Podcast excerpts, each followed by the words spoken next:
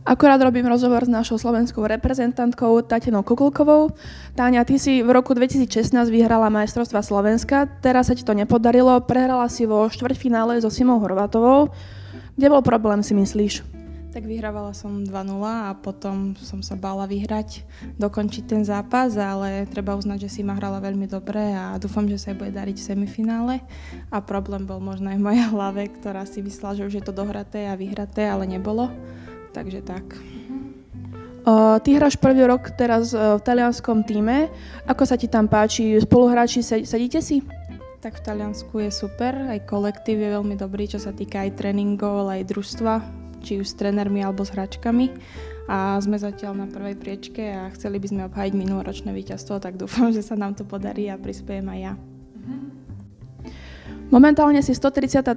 vo svetovom rebríčku, čo je veľmi slušné postavenie. Si spokojná? Spokojná so svojím postavením, ale mohlo by to byť lepšie a v najbližšej dobe by som sa chcela dostať do top 100, čo by bol môj taký sen najbližší určite v tomto. Uh-huh. Uh, najbližšie, aké turnaje ťa čakajú s reprezentáciou?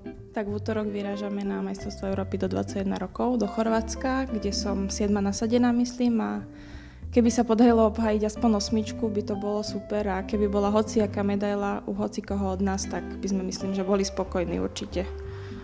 Dobre, ďakujem ti veľmi pekne za rozhovor a držím ti palce. Ďakujem pekne ja.